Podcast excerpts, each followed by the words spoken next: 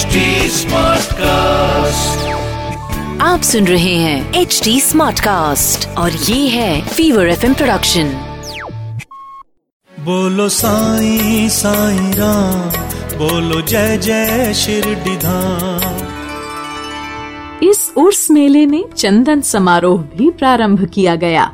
यह विचार श्री साईं बाबा के एक मुस्लिम भक्त अमीर शक्कर दलाल का था जो कोरहल के रहने वाले थे। सामान्यतः चंदन समारोह मुस्लिम फकीरों के सम्मान में किया जाता है।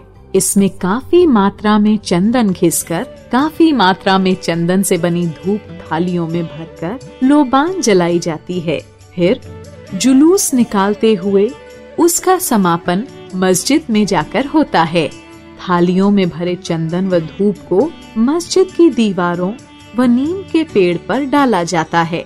इस उत्सव का पूरा प्रबंध शुरू के तीन वर्षों तक अमीर शक्कर ने ही किया। उसके बाद उनकी पत्नी ने इसका प्रबंध किया। तब से आज तक भी चंदन समारोह पूर्ववत मनाया जाता है। इसमें हिंदू ध्वज देते हैं व मुस्लिम चंदन का जुलूस निकालते हैं।